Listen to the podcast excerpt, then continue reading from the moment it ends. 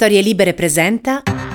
Buongiorno e ben trovati in questo nuovo appuntamento di Quarto Potere, la rassegna stampa di Storie Libere. Mercoledì 29 novembre 2023, come sempre in voce Massimiliano Coccia e come sempre andremo a vedere quello che ci riservano i quotidiani che troverete in edicola stamane.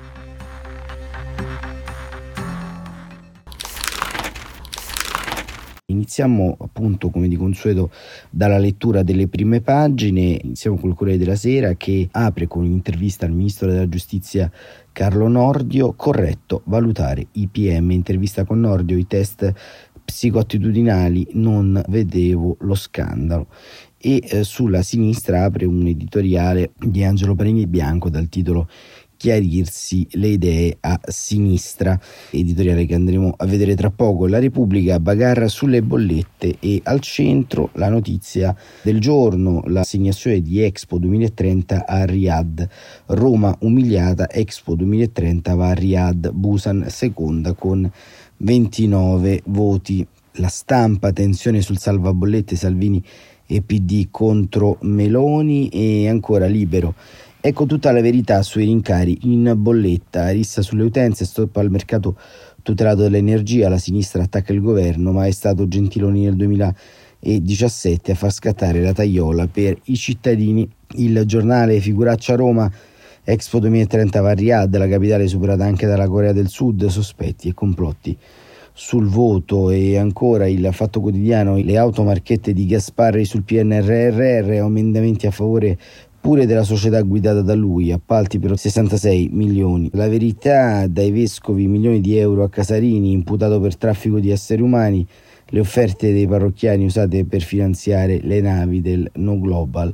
Ovviamente le navi del No Global sarebbero Mediterranea, che insomma come saprete salva molte vite in mare.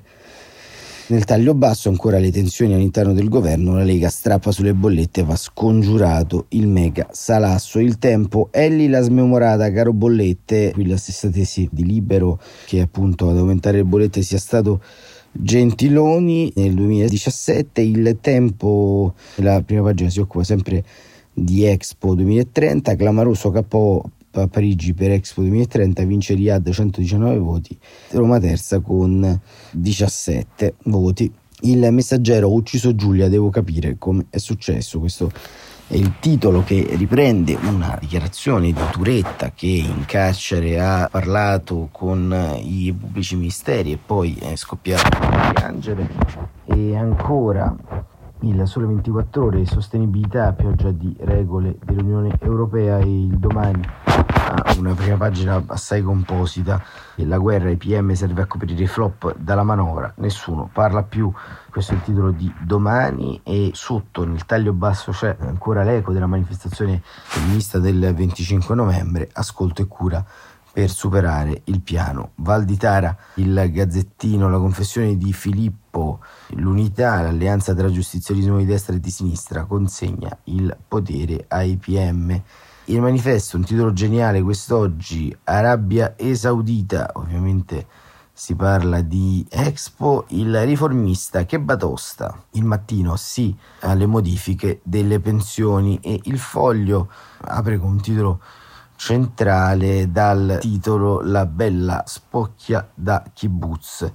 Berisi camminava tra i frammenti dei eh, dispersi, odore di vite e case bruciate è un tormento, ma i sopravvissuti cercano il significato della parola pace, che vuol dire eliminare Hamas. Israele riparte sempre da qui, e questo è il pezzo di Michael Flamini che in questi giorni è proprio in Israele e avvenire tutele che dividono, questo è il titolo del giornale della conferenza episcopale italiana, il governo difende la fine del mercato unico dell'energia e critiche dal PD e pure da Salvini, confronto con i sindacati sulle pensioni tagli ammorbiditi, arriva la quarta rata del PNRR e anche appunto il giornale della CEI sceglie di aprire sull'argomento bollette, quindi riforme, bollette sono in qualche modo i temi cardine di questa giornata e, vediamo appunto sul Corriere della Sera anche il punto di vista di Angelo Panebianco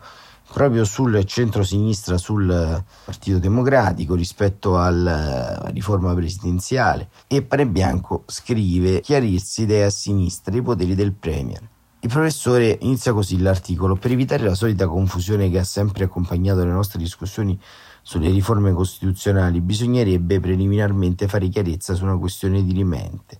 Chi contesta la proposta Meloni di elezione diretta del Premier potrebbe rispondere alla seguente domanda. Il suo dissenso riguarda solo il mezzo scelto da Meloni per rafforzare il potere del capo del governo oppure riguarda il fine stesso della riforma?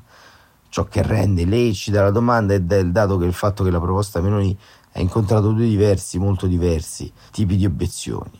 C'è chi condivide il fine, rafforzare il potere del capo di governo, ma ritiene inadeguato il mezzo scelto e c'è chi contesta il fine in quanto tale. Il senatore Dario Franceschini, al Corriere della Sera il 25 novembre, ha saggiamente invitato la sua parte politica, il PD, a non chiudersi a riccio, a non scegliere la contrapposizione frontale. L'ha esortata a partecipare con una proposta propria, come il semipresidenzialismo, alle negoziazioni sulla riforma costituzionale. Ma ciò che il suo partito dovrebbe chiarire, prima di tutto a se stesso, è se condivide o no il fine, ossia il proposito di rafforzare il potere del capo dell'esecutivo. È lecito sospetto che sia proprio il fine a non essere accettato da una parte consistente del partito di Franceschini. Se così fosse, la sua esortazione cadrebbe nel vuoto. E continua Pane Bianco, è sempre forte e diffusissima la concezione secondo la quale sarebbe un male per la democrazia italiana modificare la forma di governo in modo da trasformare il Presidente del Consiglio in un autentico primo ministro. La solita offesa è sempre stata quella secondo cui dare forza istituzionale del governo significa aprire la strada alla dittatura. Per questa antica e radicatissima corrente di pensiero era in errore Piero Caramandrei quando sosteneva che sono i governi deboli e non quelli forti il vero pericolo da cui la democrazia deve guardarsi. I conservatori costituzionali usano di solito due argomenti. Il primo è il seguente: non è vero che i governi in Italia siano deboli, anzi è vero il contrario, lo prova l'uso continuo delle decretazioni d'urgenza. Il secondo argomento è quello che secondo cui è alla Costituzione, regime assembleare incluso, che dobbiamo la stabilità di una democrazia che dura dalla fine della Seconda Guerra Mondiale. Toccarla significa rimettere in discussione la democrazia stessa. Nessuno dei due argomenti, diceva nel bianco e vincente, l'uso e l'abuso della decretazione d'urgenza con tutte le sue patologiche conseguenze è il frutto della debolezza e non della forza del governo. L'unico mezzo a disposizione di essere deboli per non essere completamente ridotti all'immobilismo dei fortissimi e diffusi poteri di veto con cui hanno sempre dovuto fare i conti. Il secondo argomento è ancora più inconsistente, dimostra in chi lo brandisce un'evidente mancanza di senso storico. Convincetevi, non è stata la Costituzione con il parlamentarismo assembleare a garantire fin qui la democrazia in Italia, è stata la Pax americana, la protezione offerta al nostro paese come al resto dell'Europa occidentale dagli Stati Uniti, ed è proprio perché la Pax americana vacilla perché la protezione americana in futuro potrebbe non essere garantita, che occorre rafforzare le nostre istituzioni a cominciare dal governo, allo scopo di accrescere le chance di sopravvivenza della democrazia.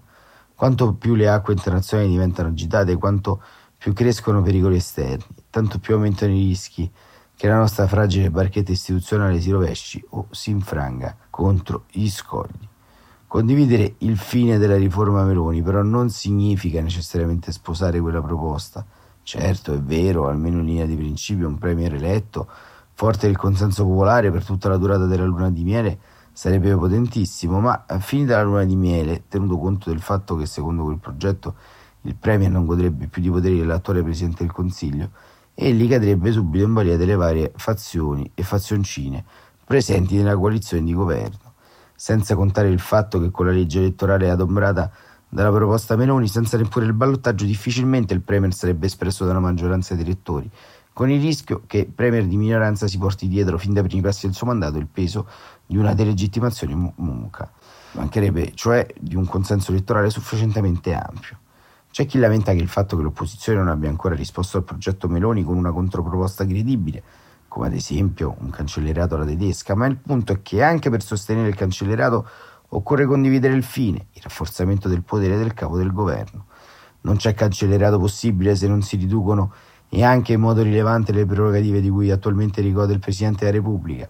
Chi non vuole che quei poteri vengano toccati non condivide il fine, non vuole la trasformazione del Presidente del Consiglio in primo ministro. Ecco perché molti sono ostili anche al cancellerato. Naturalmente qualcuno potrebbe fare un'obiezione, questa è indubbiamente seria e fondata, Pretendere che la discussione sulle riforme costituzionali sappia distinguere tra fini e mezzi significa immaginare possibile che un dibattito pubblico in Italia possa essere condotto all'insegna della razionalità, ma non è forse vero che il fumo ideologico è dominante in qualunque pubblica contesa? Si tratti di reddito cittadinanza, salario minimo, impiego dei fondi del PNRR e quant'altro? Perché mai le riforme costituzionali dovrebbero fare eccezione? E di fatti nessuno ci crede. Diciamo che in un mondo ideale, inesistente, i protagonisti dovrebbero dividersi in tre gruppi, due che condividono il fine anche se sono in disaccordo sui mezzi, e un terzo che non condivide né il fine né i mezzi. Spetterebbe ai primi due gruppi negoziare fra loro per non scegliere il dato comune, il mezzo che appaia nelle circostanze in cui ci troviamo il più adeguato per realizzarlo. E questo era il professor Angelo Panebianco sul Corriere della Sera che appunto ci dà una chiave di lettura molto interessante intorno a questa vicenda che nei prossimi mesi vedrete tornerà ad essere molto alta all'interno del uh, dibattito pubblico perché ovviamente insieme alle elezioni europee questa sarà un, uh, diciamo, una sorta di grave invettiva da parte delle destre. Mattia Feltri invece sulla stampa ci racconta una storia che in questi giorni è circolata molto, soprattutto sui social e poco sostanzialmente sul mondo oh, della carta stampata, quella di un uomo, Benedetto Zuncheddu, che si è fatto 32 anni di galera da innocente. Nel buongiorno sulla stampa scrive Mattia Feltri. Le nostre vite, dal primo all'ultimo minuto, sono regolate da rapporti di forza. Il nostro destino dipende da come noi esercitiamo la forza e da come gli altri la esercitano su di noi. Qualche settimana fa avevo incontrato fortuitamente la prima donna a capo della Procura Generale di Milano, Francesca Nanni. Subito si era avviata a raccontarmi di una storia che le stava a cuore, di un pastore sardo condannato all'ergastolo per triplice omicidio del quale sospettava l'innocenza. E quando era a capo della Procura Generale di Cagliari era riuscito a ottenere il processo di revisione. Il pastore, ne avrete sentito parlare in questi giorni, si chiama Beniamino Zuncheddu ed è stato appena scarcerato dalla Corte di Appello di Roma, nonostante la nuova sentenza non sia stata ancora pronunciata. È per oggi evidente che le prove attraverso cui venne condannato furono ottenute dalla polizia istruendo l'unico testimone a dire il falso anziché il vero. Zuncheddu si è fatto 32 anni di galera, ne aveva 26 ora nel 58. Francesca Nanni cominciò a incuriosirsi quando l'avvocato le disse che Zuncheddu aveva rifiutato un permesso premio perché avrebbe significato riconoscere la legittimità della condanna. Era l'unico atto di forza che gli fosse ancora consentito, la protesta non violenta contro l'abuso di forza che un uomo dello Stato aveva usato per togliergli la libertà, una forza così potente che piega la democrazia. L'atto di Francesca Nanni, l'atto di forza, è stato di usare la sua, ancora più potente, per provare a raddrizzarla. È notevole che fra due forze usate al meglio e una al peggio ha pesato di più quella usata al peggio. Benedetto Zuncheddu, insomma, come ci racconta Mattia Feltri, è un po' il caso di questa stortura della nostra democrazia che spesso e volentieri insomma, cade in errori, cade in tranelli contestuali. E su questo diciamo c'è da aprire anche una riflessione in merito alla riforma della giustizia e oggi appunto Carlo Nordio sul Corriere della Sera rilascia una lunga intervista in cui dice un po' il eh, suo punto di vista sulla questione, dalla valutazione dei pubblici ministeri al test psicoattitudinale. Insomma, Gina Piccolillo a pagina 3 ha fatto un'intervista tutto tondo al ministro Nordio che vi consigliamo di leggere. Quarto Potere per questa mattina termina qui, torniamo domani come sempre alle 7.45, grazie davvero per essere stati con noi e buon proseguimento di giornata a tutte e a tutti.